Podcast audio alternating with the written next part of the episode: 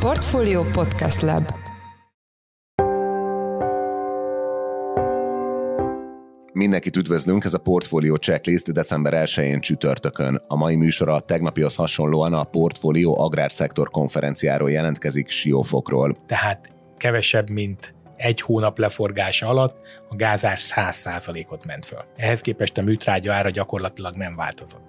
De ez nem jelenti azt, hogy a következő negyedévre, tehát Q1 2023, ha ebből a gázból kell gyártani, már pedig Európában mindenki ezt a gázt kapja, tehát nincs olyan, hogy a szlovákoknál más lesz a gázár, a franciáknál más lesz a gázár, nem, gyakorlatilag mindenki ugyanabból a gázból gyárt. Én azt valószínűsítem, tehát ez az az én személyes prognózisom, hogy a műtrágya árak Q1, Q2 2023 az magasabb lesz, mint most Q3, Q4 2022. Az adás első részében Csont Dávidot, a Nitrogén Művek ZRT kereskedelmi vezérigazgató helyettesét kérdeztük más témák mellett a műtrágya piac helyzetéről és kilátásairól, ami nem csak azért érdekes, mert a műtrágya elengedhetetlen kelléke az agrárium működésének, hanem mert a szegmens helyzetét nagy mértékben meghatározzák az igen volatilis gázárak. A műsor második részében Harsányi Zsolt az egyebek mellett mezőgazdasági gépekkel kereskedő Axiál Kft. tulajdonos ügyvezetője volt a vendégünk, akit főként az agrárium fenntart fenntartatósági és termelékenységi szempontjairól kérdeztünk. Én Forrás Dávid vagyok, a Portfolio Podcast Lab szerkesztője, ez pedig a checklist december 1-én.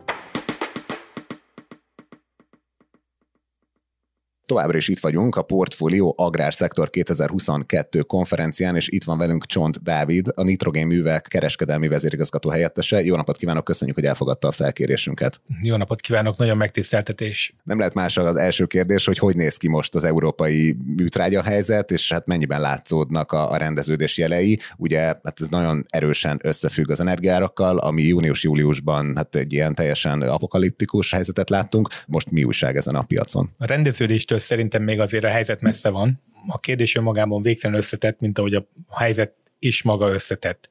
Tehát a kiinduló pontot van, onnan indul, hogy az energiárak végtelen magasak. A műtrágya gyártásnak a legmeghatározóbb része gyakorlatilag a földgáznak az ára. Hogy mennyire elérhető a földgáz, ez gyakorlatilag meghatározza, ahogy a gyárak működni tudnak, illetve hogy egyáltalán megírja neki gazdaságosan működni, mert van-e kereslet a, a letermelt műtrágyára. Ez az egyik része a dolognak. A másik része a dolognak, hogy magas műtrágya árak ugye bevonzák a olyan piacokról való importot, amik tradicionálisan eddig nem feltétlenül küldtek árut az európai piacra, mert a szállítás miatt ez gazdaságtalan volt. Ennek a kettőssége alakított ki valamilyen fajta egyveleget, ami még meglehetősen homályos és szürke, hogy ebből mi fog kisülni. Hosszú távon ez nyilván nem lesz így fenntartató, tehát tisztulni fog a, fog a piac. A jelenlegi helyzetben talán a legfőbb problémák, vagy amikkel most szembenéz kereskedő, gyártó, végfelhasználó, elsősorban továbbra is a magas gázár, másodszorban a logisztikai nehézségek. Tehát rengeteg áru érte el akár a déli kikötőket, horvát kikötők, fekete-tengeri kikötők, de az árunak a mozdítása egyszer nagyon drága, másodszor pedig nincs meg a kellő logisztikai kapacitás, hogy ezt időben a gazdák elé lehessen hozni. A harmadik, és nyilván ez sem utolsó sorban, a minőségi kritériumok, tehát hogy nagyon sok esetben azok a gyártók, akik most újonnan jönnek erre a piacra, nem kipróbált gyártók úgymond az európai piacon. Tehát egy végfelhasználó igazából nem tudja, hogy mit vásárol ugye nehéz jósolni, de ezek az új szereplők, ezek mennyire jelenthetnek jelentős piaci részesedés vesztést a tradicionális szereplőknek? Piaci részesedés vesztés szerintem emiatt nem valószínű mégpedig azért, mert óriási kiesett gyártási kapacitás hiány volt az elmúlt egy évben. Itt mi is érintettek voltunk, de a környező országok gyakorlatilag összes gyártója érintett volt. Tehát mind Lengyelországban, most nem nevezek meg gyártókat, csak országokat, de mind a lengyel gyártási kapacitás, a román, a szerb, a horvát, a szlovák, az osztrák, vagy visszaterhelve, vagy teljes mértékben megállt. Tehát a, a mi becslésünk szerint, ami csak a régióból hiányzik termelt mennyiség, az több mint 3 millió tonna műtrágya. Ez az alsó becslés, tehát ennél nem merem túlbecsülni, de valahol a realitás az 3 és 4 millió tonna műtrágya. Ennyit logisztikai képtelenség még akkor is, ha már ez az áru itt lenne, nem tudok róla, hogy ennyi itt van a, a déli kikötőkben, de ez gyakorlatilag megmozdíthatatlan mennyiség. Úgyhogy a piac vesztés szerintem nem, nem jelentős, már csak ezért sem, mert az árunak a behozatala meglehetősen körülményes. A másik, hogy a minőség és az áru típusa is más, mint ami ez az európai piac hozzá van szokva. Jó, egy kicsit kontextusba helyezzük, hogy ez a 3-4 milliós mennyiség, ez így mondjuk a teljes piac szempontjából mekkora részt jelent. Magyarország teljes felhasználása valahol körülbelül 1,2 és 1,4 millió tonna. Lengyelország teljes felhasználása körülbelül 4 millió tonna per év. Tehát ez nagyon jelentős mennyiség. Térjünk egy kicsit a mezőgazdasági termelőkre. Ugye az eddigi műtrágya drágulást, ezt hogy reagálták le, hogy kevesebbet vettek, vagy kivártak, vagy önök milyen jellemző ilyen hát, piaci viselkedést láttak a részükről? Ebből mindegyik, ahogy felsorolta, csak talán, talán más sorrendben. Ugye nyilván nem lehet senkit okolni, ez extrém helyzet van, tehát ezt nem lehet elbagatelizálni, és a, a műtrágya beszerzése, különösen a jelen árak mellett a legmeghatározóbb input anyag költség a, egy termelő ember, egy, egy gazda számára. Tehát ez egy nagyon súlyos döntés, hogy mikor hozza meg ezt a döntést. A másik, hogy a finanszírozási kérdés, hogy ki finanszírozza meg a végfelhasználót. Ugye most pont a konferencián ez úgy látom napirenden is van. Ez, ez szintén egyre égetőbb, mert a egy a termés, most magyar viszonylatokban nem feltétlen volt a legjobb termés az idén sem búzában, sem kukoricában, de ez kukoricában jobban érezhető volt, mint búzában, mind minőség, mind mennyiség szempontjából. Sok gazda nem tudott még értékesíteni terményt, tehát a gazdának sincs meg a, a kellő likviditása. A gyártó ugye nem azért ő gyárt, ő nem finanszírozza sem a végfelhasználót, sem az integrátort. Az integrátor nak ugye meg óriási kockázat, hogy mikor szálljon be, mikor vegye meg a műtrágyát, hogy fogja milyen forrásból azt tovább finanszírozni, mert hogyha a forint kamatokat nézzük, ugye nyilván Magyarországon alapvetően forintban fogják finanszírozni, kezdtük az évet egészen alacsony egyszámjegyű kamatokból, és ez bőven a 15-16-17 százalék körüli finanszírozási kamatszintre jutott el végére. Tehát ez már egy nagyon jelentős költség önmagában. Plusz ugye finanszírozási forrás is kevesebb van. Tehát ez, ez mindegy, tényleg egy komplex szituációt teremt, és emiatt nehezebb úgymond a gazdáknak is dönteni, hogy mikor vegyenek. Az én meglátásom az, hogy a gazdák sokkal tudatosabbak lettek avval kapcsolatban, hogy miből is áll össze a műtrágya ára, próbálják a beszerzésüket jobban diversifikálni, már amennyire ez lehetséges, mind termék, mind beszállító szempontjából. Nyilván a mondjuk úgy, hogy a közép-európai mezőgazdasági adottságok alapvetően a kálciumammónium nitrát, a magyar neve Pétisó, de ez egy commodity termék, tehát kalciumammónium nitrátként érdemes hívni.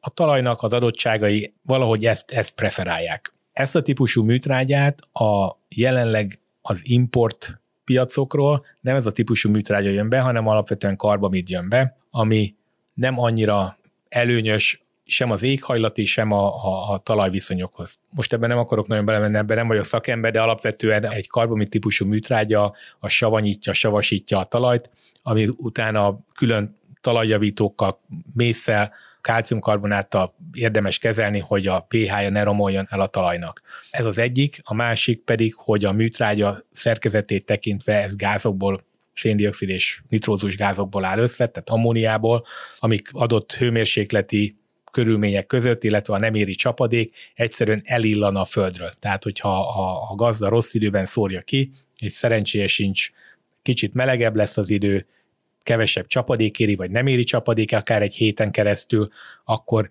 hiába szórt ki egy magas hatóanyag tartalmú műtrágyát, annak csak nagyon minimális része fog a talajba a növényig eljutni. És az önök üzleti stratégiáját azt hogy módosították ezek az extrém körülmények, amiben működnek? Végtelen rugalmasan kell kezelni a helyzetet, tehát mi is igazodtunk a, a gázárakhoz, illetve a, a egyéb inputanyagárakhoz. Amikor kellett, megállítottuk a tervelést, tehát mi is akkor tervelünk, amikor látjuk, hogy van kereslet, Nyilván ez egy drága mulatság, tehát egy ilyen méretű gyár, nekünk az éves kapacitásunk az valahol 1,2 és 1,4 millió tonna körül van, tehát ennek az elindítása, leállítása, ez nagyon jelentős költség, de hogy, hogy rugalmasan kezeltük a helyzetet, így sikerül, nagyon úgy néz ki, egy jó évet zárnunk, jelentős mennyiséget gyártottunk a hazai piacra, meg tudtuk tartani a pozíciónkat az exportpiacainkon is, tehát összességében nem lesz rossz évünk, de amióta a jelen tulajdonosnál van a nitrogénműveg, azóta ebben az évben gyártottunk a legkevesebb műtrágyát. Mik a kilátások a, a közeljövőre nézve? Be kell rendezkedni ennyire magas árakra, vagy várható-e valamilyen típusú ilyen rendeződés, amit ugye az interjú elején mondott, hogy ez még nem történt meg? A rendeződés szerintem folyamatban van, viszont a magas műtrágya árak szerintem az elkövetkező egy-két éven biztos, hogy maradni fognak. Az ár az nagyon közel korrelál a, a gázárhoz, de nem ez az egyedüli, ami meghatározza. Lehetne műtrágyát úgymond olcsóbban gyártani és értékesíteni, hogyha nem lenne a gázárnak ilyen nagy a volatilitása. Tehát ez egy érdekes koncepció, hogy ugye minden gazda azt hiszi, hogy ha esik 10 eurót a gázár, akkor holnaptól már olcsóbban lehet megvásárolni.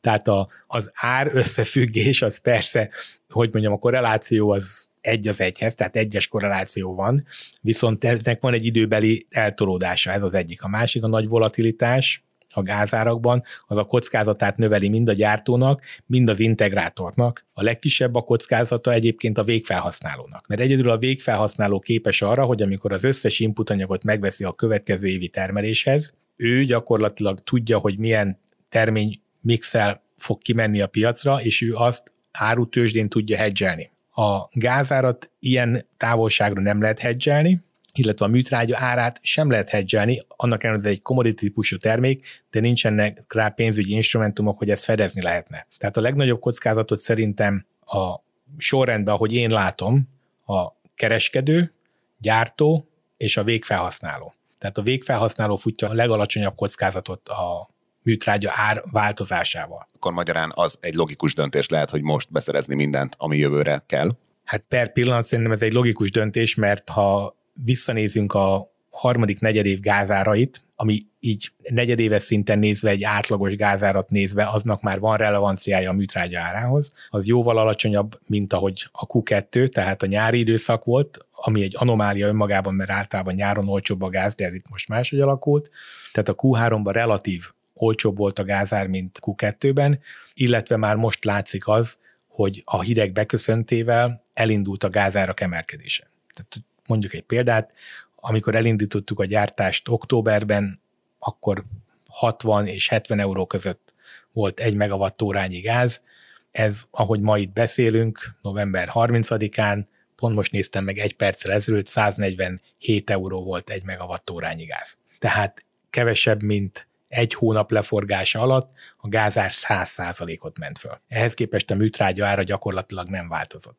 De ez nem jelenti azt, hogy a következő negyedévre, tehát Q1 2023, ha ebből a gázból kell gyártani, már pedig Európában mindenki ezt a gázt kapja, tehát nincs olyan, hogy a szlovákoknál más lesz a gázár, a franciáknál más lesz a gázár, nem, gyakorlatilag mindenki ugyanabból a gázból gyárt. Én azt valószínűsítem, tehát ez az az én személyes prognózisom, hogy a műtrágya árak Q1, Q2 2023 az magasabb lesz, mint most Q3, Q4 2022. Nagyon szépen köszönöm ezt a betekintést, meg az elemzését. A Portfolio Checklist kitelepült stúdiójában a Portfolio Agrárszektor 2022-es konferencián Csont Dávid Dala, Nitrogén Művek kereskedelmi vezérigazgató helyettesével készítettünk interjút. Köszönjük szépen, hogy a rendelkezésünkre állt. Nagyon szépen köszönöm.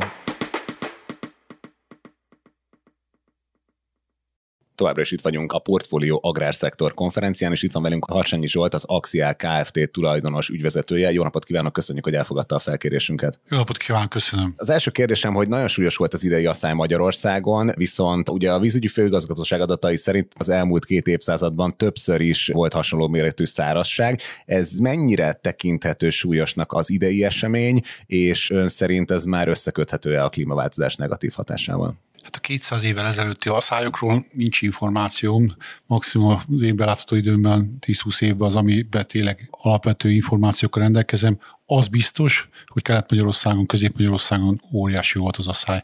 Ez abban merült ki, hogy keleten nem is kellett például kukoricát vágnunk, a Duna mellékétől nem messze, ott három tonnákat vágtunk körülbelül, átlagban egyébként 8-9-10 tonnát szoktunk betakarítani szemes kukoricából, és Nyugat-Magyarországon voltak olyan részek, ahol azért ekkora súlyos problémák nem voltak, hál' Istennek. És egyébként ezt az egész átalakulást, ezt hogyan reagálják le azok az eszközök, amikkel végzik a mezőgazdasági munkákat? Tehát, hogy itt van valami változás, vagy ebben nem szükséges az alkalmazkodás? Egyértelmű, hogy van változás. Például egy ilyen kis termésnek a betakarítására egyébként nem nagyon vagyunk felkészülve. Nagyon sok helyütt sajnos be is kellett tárcsázni, nem tudtunk aratni semmilyen módon sem.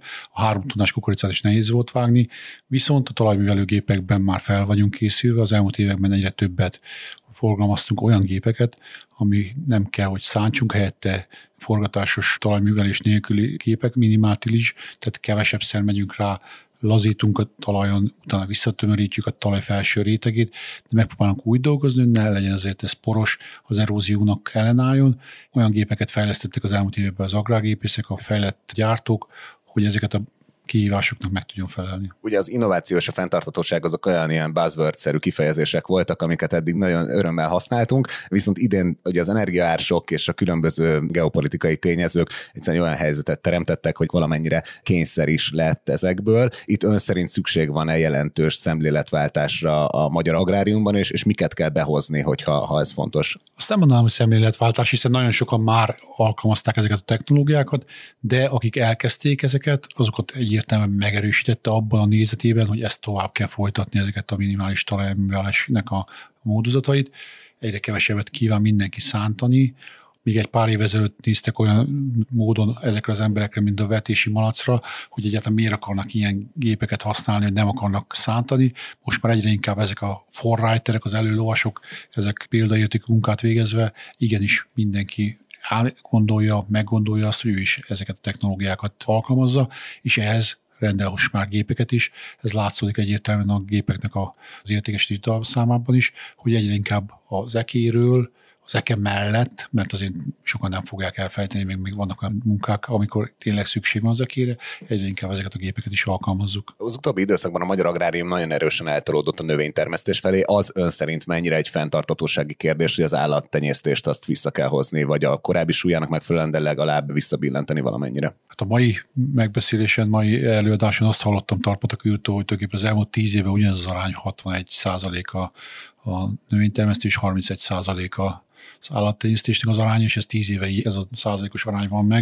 Én azt gondolom, ez az, az arány, ez következő évben is megmarad. Igenis szükség van az állattenyésztésre is, bár egyre többen azt gondolják, hogy a műhús kell, meg hogy a tehenek túl sok gáz bocsájtanak ki. Azt tudom mondani mindenkinek, hogy ezek tényleg bocsájtanak ki, de minden, ami jó, az bocsát ki, és amit megeszünk, annak valamilyen kibocsátása, valamilyen lábnyoma van, és azt gondolom, hogy a társadalomnak egyre inkább egyre magasabbak vagyunk, egyre erősebbek vagyunk, egyre fittebbek vagyunk, szükség van az állati eredetű fehérjékre is. És ugye ön érdekelt növénytermesztésben és állattenyésztésben is. Mennyire voltak különbözőek azok a kihívások, amikkel idén szembesültek ezen a két területen? Ez kettő ez egymásra épül, hiszen ha a növénytermesztés nem tud megfelelő takarmányt termelni az állattenyésztésnek, vagy rossz minőségűt termel, akkor az állattenyésztés van a termelés végén eddig is, mint minden évben megpróbáltuk megtermelni a szükséges takarmányt az állatainknak. Sajnos kelet Magyarország ez nem sikerült. Ebből adódóan kellett vásárolni a szomszédoktól, ahol öntözött területek alatt volt például a silókukorica, megfelelő mennyiségű silókukoricát vásároltunk, majdnem 16 ezer tonnára van egyébként szükségünk egyik gazdaságunkban. A másik probléma pedig a szemes kukorica volt. Itt nagyon nagy probléma volt a fuzárium, illetve a, a minőségnek nem megfelelő volta, itt pedig ukrán és szerb kukoricával egészítettük és saját szükségletünket, amit tulajdonképpen a piacon meg tudtunk vásárolni és ugye az utóbbi időszakban az EU is tett lépéseket a közös agrárpolitika keretében, ami a fenntarthatóság irányába terelnék az egész szektort. Ugye itt kifejezetten a kevesebb növényvédőszer felhasználására, illetve a műtrágya visszafogására gondolok. Ezek ön szerint a jelenlegi piaci környezetben mennyire tűnnek reális céloknak? valóban a vegyszerből kevesebbet kell felhasználni. Jobb lenne minél kevesebb vegyszerre dolgozni. Én azt gondolom, hogy előrelátóan kell is lépést tenni, itt van például a glifozát, az nagyon fontos, hogy annyit használjunk fel, amennyire szükséges, és egy csöppel sem többet. Sajnos még megfelelő megoldásokat nem találtunk, hogy egy rakás alkalommal ki tudjuk küszöbölni ennek a felhasználását, viszont az agrárgépészek azon dolgoznak, hogy igenis legyenek olyan mechanikus nyomírtó berendezések, olyan megoldások, amivel ennek a egyszereknek a felhasználását csökkenteni lehet. Egyértelmű az a célunk, hogy egyre kevesebb legyen a felhasználás, ezért acélból készítünk gépeket, olyan gépeket, amit tudjuk a permetszereket kiváltani. Illetve, ha kell, akkor egyértelműen precíziósan akarjuk ezt kiutatni, precízen akarjuk kiszórni oda, ahova kell, egy csöppel többet, mint ahogy kell, ahogy mondtam. És az, hogy a háború az nagy mértékben felülértékelte a mennyiségi termelést, az ön szerint mennyire egyeztethető össze a fenntartatósági célokkal? Egy bizonyos szint után persze, hogyha túl sokat akarunk termelni, akkor nagyon sok műteret kell kiültetni, nagyon sok vegyszert. Én azt gondolom, hogy Magyarországon mi mindig töredékét használjuk, mint Nyugat-Európában, nagyon sok országban.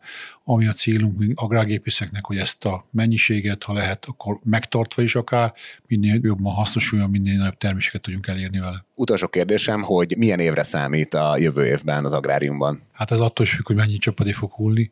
Az őszi vetések azok csodálatos szépek, ilyen szépek nagyon régen voltak. Az a baj, hogy a mélyebb rétegekben nagyon kevés a csapadék, nagyon kevés a víz. Remélhetőleg a tél az olyan lesz, hogy sok hó fog esni, ami lassan beszivárunk majd a talajba, és következő évet jól tudja kezdeni, és jó lesz a a csapadék ellátottság a következő évben, hiszen az elmúlt két évben mindenki látja saját magán is, hogy kevés csapadék hullott, az udvarok kiszáradtak, mindenhol probléma volt a vízellátása. Ha ez megoldódik, akkor az agrárgépészeken nem fog múlni az, hogy komoly termést takarítsunk be. Köszönjük szépen az elmúlt percekben. Harsányi Zsolt volt a vendégünk, az Axial Kft. tulajdonos ügyvezetője. Köszönjük szépen, hogy a rendelkezésünkre állt. Köszönöm szépen.